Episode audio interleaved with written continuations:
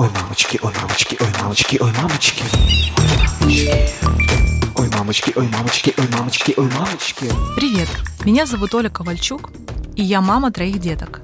Этот подкаст «Ой, мамочки» — подкаст о том, как быть современными родителями, как воспитать или вырастить ребенка максимально счастливым, психологически, физически здоровым человеком. И здесь я буду говорить о роли современной женщины в мире, взгляд на родительство с абсолютно разных сторон.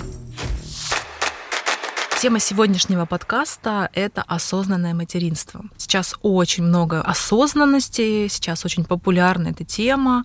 Сейчас все говорят о каком-то переходе, что мы переходим в какое-то новое измерение, что все ускоряется и тому подобное. Я сейчас ни в коем случае не иронизирую. Действительно, это так. Сейчас мы живем в уникальное время, когда, по сути, карма уже не работает. Настолько все ускорилось в нашем мире, что мы отвечаем сами же за свои поступки.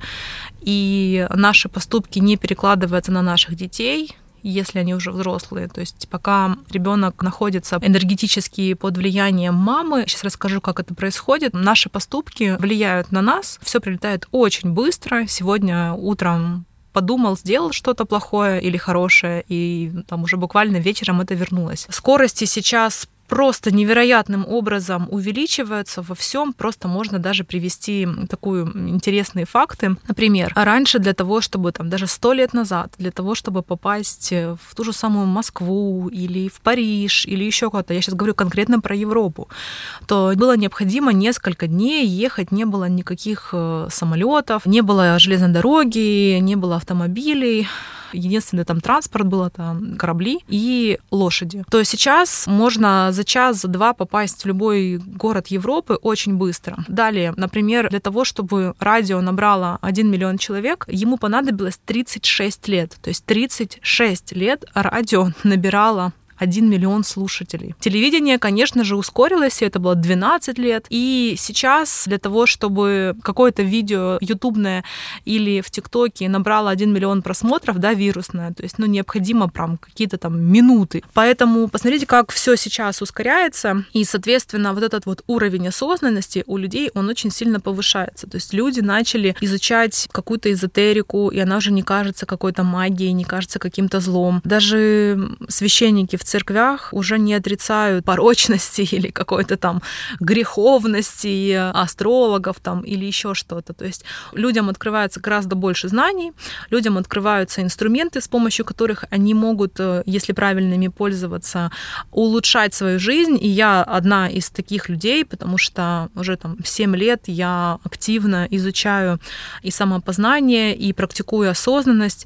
Сказать, что я стопроцентно осознанный человек, нет, я не могу. Последний В последнее время я живу в позволении, и для меня это было таким открытием, потому что осознанность — это классная штука, когда ты понимаешь, что ты кушаешь осознанно. Что такое вообще осознанность? Осознанность — это присутствие в своей жизни. И когда человек присутствует в своей жизни, начинает происходить изменения, начинает происходить волшебство. И на самом деле присутствие в нашей жизни у нас сейчас вроде бы как практикуется, да, но не очень. Объясню, что такое присутствие. То есть, если вы сели кушать, то вы кушаете, вы не включаете ни музыку, ни YouTube, ничего. То есть, будьте сейчас здесь в одном моменте. Что такое осознанность? Это делать какое-то одно дело в моменте. То есть, не двадцать пять дел. Не разговаривать по телефону, при этом что-то готовить, рядом, там, не знаю, колыхать детей. Это не про осознанность, потому что, по сути, какие-то функции мы делаем на автомате. Поэтому осознанность материнство для меня — это время без телефона, без каких-то гаджетов. У нас их практически дома нет, у нас даже нет телевизора. С моими детьми. Осознанность для меня — это четкое понимание, для чего я рожала своих детей. Что я их рожала для себя. В каком плане? Не в том плане, что теперь они мне должны, и я жду, когда они же вырастут и будут меня там содержать или что-то будут мне делать. Нет. Я четко понимаю, что ребенок в нашем доме — это гости. Мы с мужем всегда ржем, что вот мы сейчас обслуживающий персонал, а потом они свалят. Причем как бы своему старшему сыну мы уже конкретно говорим, что тебе с нами осталось жить недолго. Он, конечно же, возмущается и говорит: нет, я буду здесь жить. И мы говорим: нет, нет, нет, дорогой, ты здесь жить не будешь. Ты будешь жить в своей квартире. Пока мы еще не решили, будем будем ли мы давать им квартиры, машины и все остальное, пока не знаю. С одной стороны, возможность есть, а с другой стороны, все чаще и чаще я задумываюсь о том, что если бы, например, мне мои родители дали все, что бы из меня получилось? Смогла ли я бы вырваться, да, как я называю? Смог ли бы мой муж вырваться?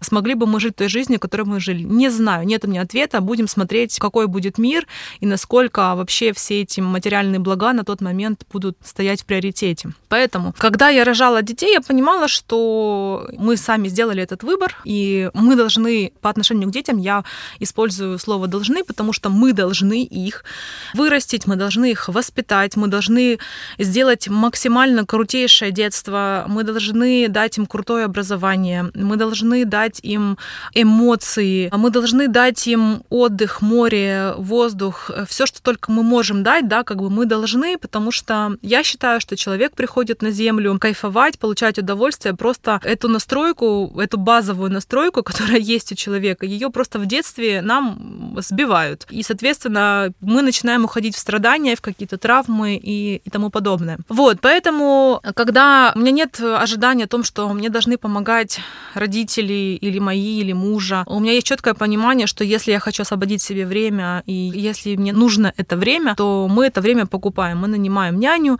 и, соответственно, как бы мы не рассчитываем на бабушек, на дедушек, у нас их, собственно говоря, и нет в Киеве, и даже если бы они были, мы бы не рассчитывали, чтобы они нам будут помогать, потому что они не обязаны, и детей я рожала для себя, еще раз повторюсь. Что для меня осознанное материнство? Это понимание того, что дети не моя собственность, и я могу им дать то, что я могу им дать.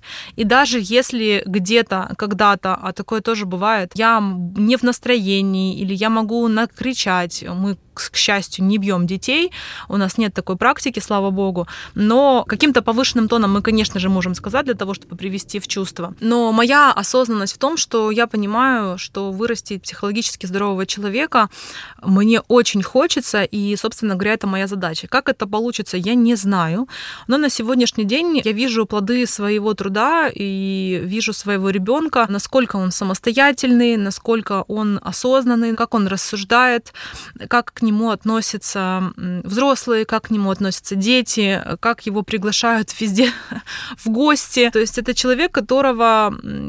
Он очень добрый, он очень правильный, в каком понимании слова. Например, у нас закрытый комплекс жилой, и я его с пяти лет выпускаю уже гулять одного во двор. У нас нет машин, у нас охрана, поэтому, в принципе, я за него не переживаю, потому что у нас с ним пройден инструктаж, как нужно действовать, если вдруг что. И, например, он гуляет, и там дети гуляют с мамами там, или еще с кем-то, у нас есть кафе. И вот, например, кто-то идет в кафе и приглашает, конечно же, там моего сына. Так вот, мой ребенок никогда не пойдет в кафе или там не выпьет какой-то какао или еще что-то, если он не спросит у меня. Либо мне звонят родители, спрашивают, а можно Давид выпьет там какао, либо он бежит домой, если там у кого-то нет из родителей моего номера телефона, либо он бежит домой и спрашивает, мама, а можно там я пойду в пиццерию там с этим папой? Можно. То есть как бы я ему разрешаю максимально все, но я ему объясняю, что ты должен прежде всего спросить, чтобы я понимала, где ты, что ты ел, что ты пил, потому что в наше время может быть с ребенком, да, все что угодно. Могут там наркотики подать и там сигарету предложить, а ему уже предлагали, хотя ему семь лет во дворе. То есть он приходит и спрашивает меня или там рассказывает мне что-то. Я считаю, что вот это вот осознанное родительство, максимальная открытость с ребенком. То есть мы воспитываем его в таком формате, что ему лучше прийти рассказать, посоветоваться, то есть у него максимальное доверие. Мы максимально максимально отвечаем на его вопросы. Это одно из правил или из пунктов осознанного родительства. Следующий пункт осознанного родительства, конечно же, это здоровье. И здоровье начинается с, до, до зачатия. Я уже в предыдущих подкастах об этом говорила, да, как готовиться к беременности. И вот это вот осознанность, потому что я понимаю, что я привожу в новый мир новую жизнь, которая через несколько лет не будет зависеть от меня, и дать ей крутые гены, дать ей максимальное, максимальное здоровье, это просто моя обязанность и моя осознанность в том числе.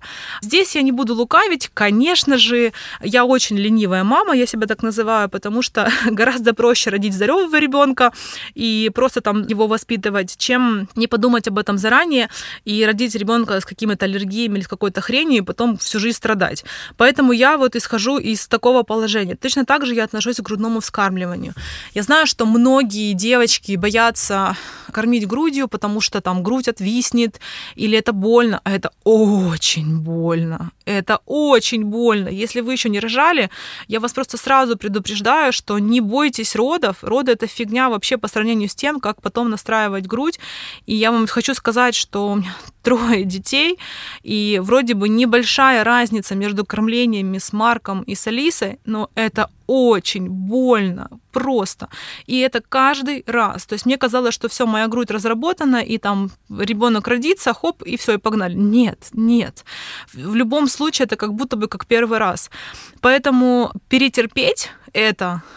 перейти этот рубикон, как я называю, да, то есть когда вырабатывается много молока, мало и тому подобное, и все-таки оставить грудное кормление, для меня прежде всего это удобно, потому что всех детей я кормлю до восьми до девяти месяцев только на молоке, то есть без всякого прикорма, и это капец как удобно. То есть меня доставать ночью, подогревать эти бутылочки, месить эти смеси, то есть сиську дала, и все, и погнали. То есть как бы даже во сне я себе лежу, малую взяла, она поела, я ее на кроватку снова положила, не отходя от кассы, как называется, и все. И я сплю, и она спит, и это, блин, реально кайфово. То есть не, не надо заниматься. Плюс куда-нибудь в дороге, это тоже очень удобно. Ну вообще, это очень, это очень удобно, помимо того, что это как бы очень круто, потому что ребенок получает, не зря физиология так придумана, да, ребенок получает максимальное количество иммунитета. Я даже сейчас не буду говорить про микроэлементы или витамины. Ребенок с молоком матери получает иммунитет. Что такое иммунитет? То есть все те болезни, которыми болела я, он получает иммунитет. То есть, по сути, ему не надо делать там прививки, если кто-то делает прививки. То есть у него уже есть эти антитела. И это прям реально очень круто. Смотрю по своим детям и понимаю, что тут, фу-фу, слава богу, да, мы как бы ездим к педиатру на какие-то плановые осмотры. Конечно, дети у меня болеют, там, какими-то простудными, соплями, но, поверьте мне, это все фигня, да, если, если посмотреть вообще на мир, как болеют дети у людей. И это для меня тоже часть осознанного материнства. Осознанное материнство для меня — это выбор папы, потому что, я уже тоже говорила об этом в предыдущих подкастах, самое лучшее, что я могла сделать для своих детей, это выбрать им офигенного папу, здорового, папу, который может обеспечить семью, который может обеспечить все мои забаганки, потому что мое психологическое состояние очень важное. Папа, который поддерживает прежде всего меня, то есть он абсолютно за то, чем я занимаюсь. Надо тебе подкаст, пожалуйста, давай я тебе все оплачу. Надо тебе няня, пожалуйста, нужно тебе отдых, пожалуйста. Да? То есть как бы он дает мне максимум того, что мне нужно, и того, что он может. И это тоже офигенно круто. Поэтому, если у вас еще нет детей, присматривайтесь к мужчинам и смотрите на них через призму будущего отца. Ой, мамочки, ой, мамочки, ой, мамочки, ой, мамочки. Перед беременностью Давидом я много изучала психологии. Прежде всего, для меня было важно сохранить наши отношения с мужем, потому что я понимала, что ребенок — это гость нашей семьи, он, мы его вырастим, воспитаем, и рано или поздно он уйдет, а мы останемся. И наблюдая картины многих взрослых людей, когда им просто не о чем поговорить, и они жили ради детей, я понимала, что это вообще не моя история, и для меня очень важно сохранить отношения с мужем, если я уж его выбрала. И когда родился малой, у нас не было такого, что это мои обязанности или его обязанности. Вообще нет. Потому что если нужно встать поменять памперс, он встает, меняет памперс. Если нужно малого покачать, он качает. Если нужно пойти погулять с коляской, он гуляет. Если нужно остаться с детьми, а мне нужно куда-то вечером выехать, он остается. То есть моя обязанность как женщина — это, это просто физиологические обязанности. То есть он никак не может родить, да, но он и выносит ребенка, но он максимально способствует тому, чтобы моя беременность протекала супер классно, чтобы я наблюдалась в классном медицинском центре, да, чтобы у меня были все витамины и тому подобное. Когда рождается ребенок, а мой муж присутствовал на всех родах, и если хотите, мы об этом тоже поговорим, напишите в комментариях, то потом, когда рождался ребенок, то есть он полностью участвует во всех процессах. Единственное, конечно же, он не кормит, потому что, ну, он не может этого делать. И мои дети очень близки с папой, и я настолько от этого кайфую, и я вижу, что они растут действительно в, в любви, в изобилии вот этой вот любви, папиной в том числе. Почему для меня это важно? Да? Уже потом, спустя несколько лет, когда у нас был Давид, я начала изучать, как вообще формируются пары, как к людям в жизни приходит успех, и поняла, что фигуры мамы и папы очень сильно важны. И если вы хотите, чтобы я об этом поговорила, напишите в комментариях. Возможно, следующий эфир я сделаю на эту тему. Дальше, про осознанное родительство. Про выбор папы я сказала, про физиологическое состояние я сказала, про психологическое состояние. Конечно же, дети — это маленькие существа, у которых свои желания, у которых свои хотелки, и они многих вещей, кажется, не понимают, но на самом деле они понимают абсолютно все, но они стоят на своем, особенно мой Марк, просто вот если что-то он хочет, то хоть ты тресни, хоть разбейся, ему нужно это дать. И понимая, как это работает, я стараюсь Стараюсь, это делаю здесь акцент, потому что я действительно стараюсь, я не могу сказать, что делаю всегда сто процентов так, максимально найти с ним договоренность. С ним это сделать крайне сложно. То есть если с Давидом мне договориться два пальца об асфальт, то с Марком это крайне сложно, потому что очень сложный характер, и мне приходится прям выворачиваться для того, чтобы договориться. Но я понимаю, что, конечно же, проще всего сломать ребенка. Проще всего сказать, я так сказала, а ну быстро это делай. Проще всего, а он маленький, да, два года, там, не знаю, скрутить его, одеть, там он не хочет одеваться, там или еще что-то. Это проще всего применить насилие и сломать. Но я понимаю, что это личность. Даже моя двухмесячная Алиса — это личность.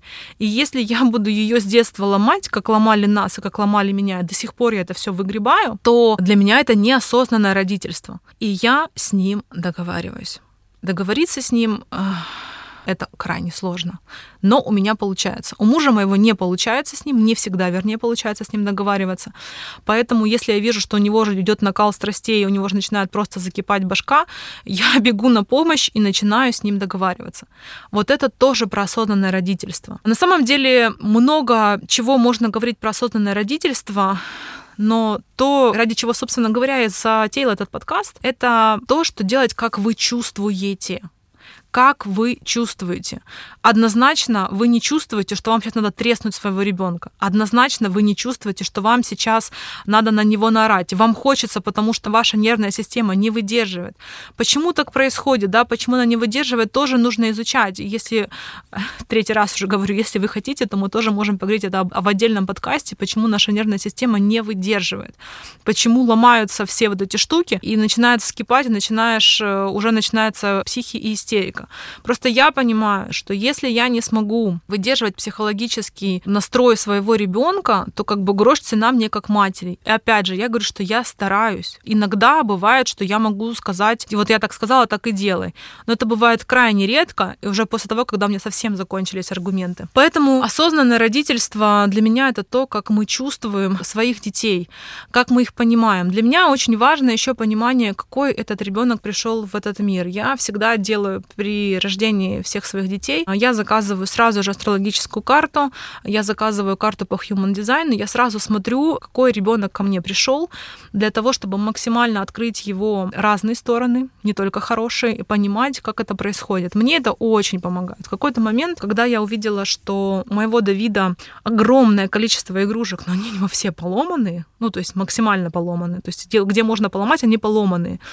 И как бы я сначала думала, вот, ну да, он живет в изобилии, он нифига не ценит. Но нет. Потом, когда я уже делала карту Human Design, я поняла, что у него такая энергия. И, собственно говоря, когда он родился, у нас тоже начались вопросики с мужем. У него такая энергия, он, его энергия, как бы, по сути, видит, что не работает, для того, чтобы показать это и починить. И когда я это поняла, я вообще расслабилась по поводу того, что у него ломаются игрушки. Окей, как бы купим новые там, или не купим новые. Ему это тоже объяснила, и прям сильно успокоилась.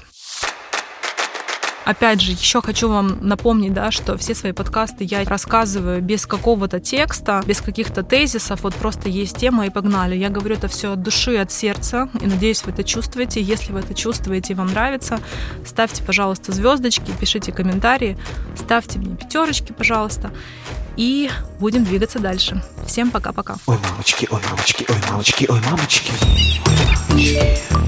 Ой, мамочки. мамочки, ой, мамочки, ой, мамочки, ой, мамочки.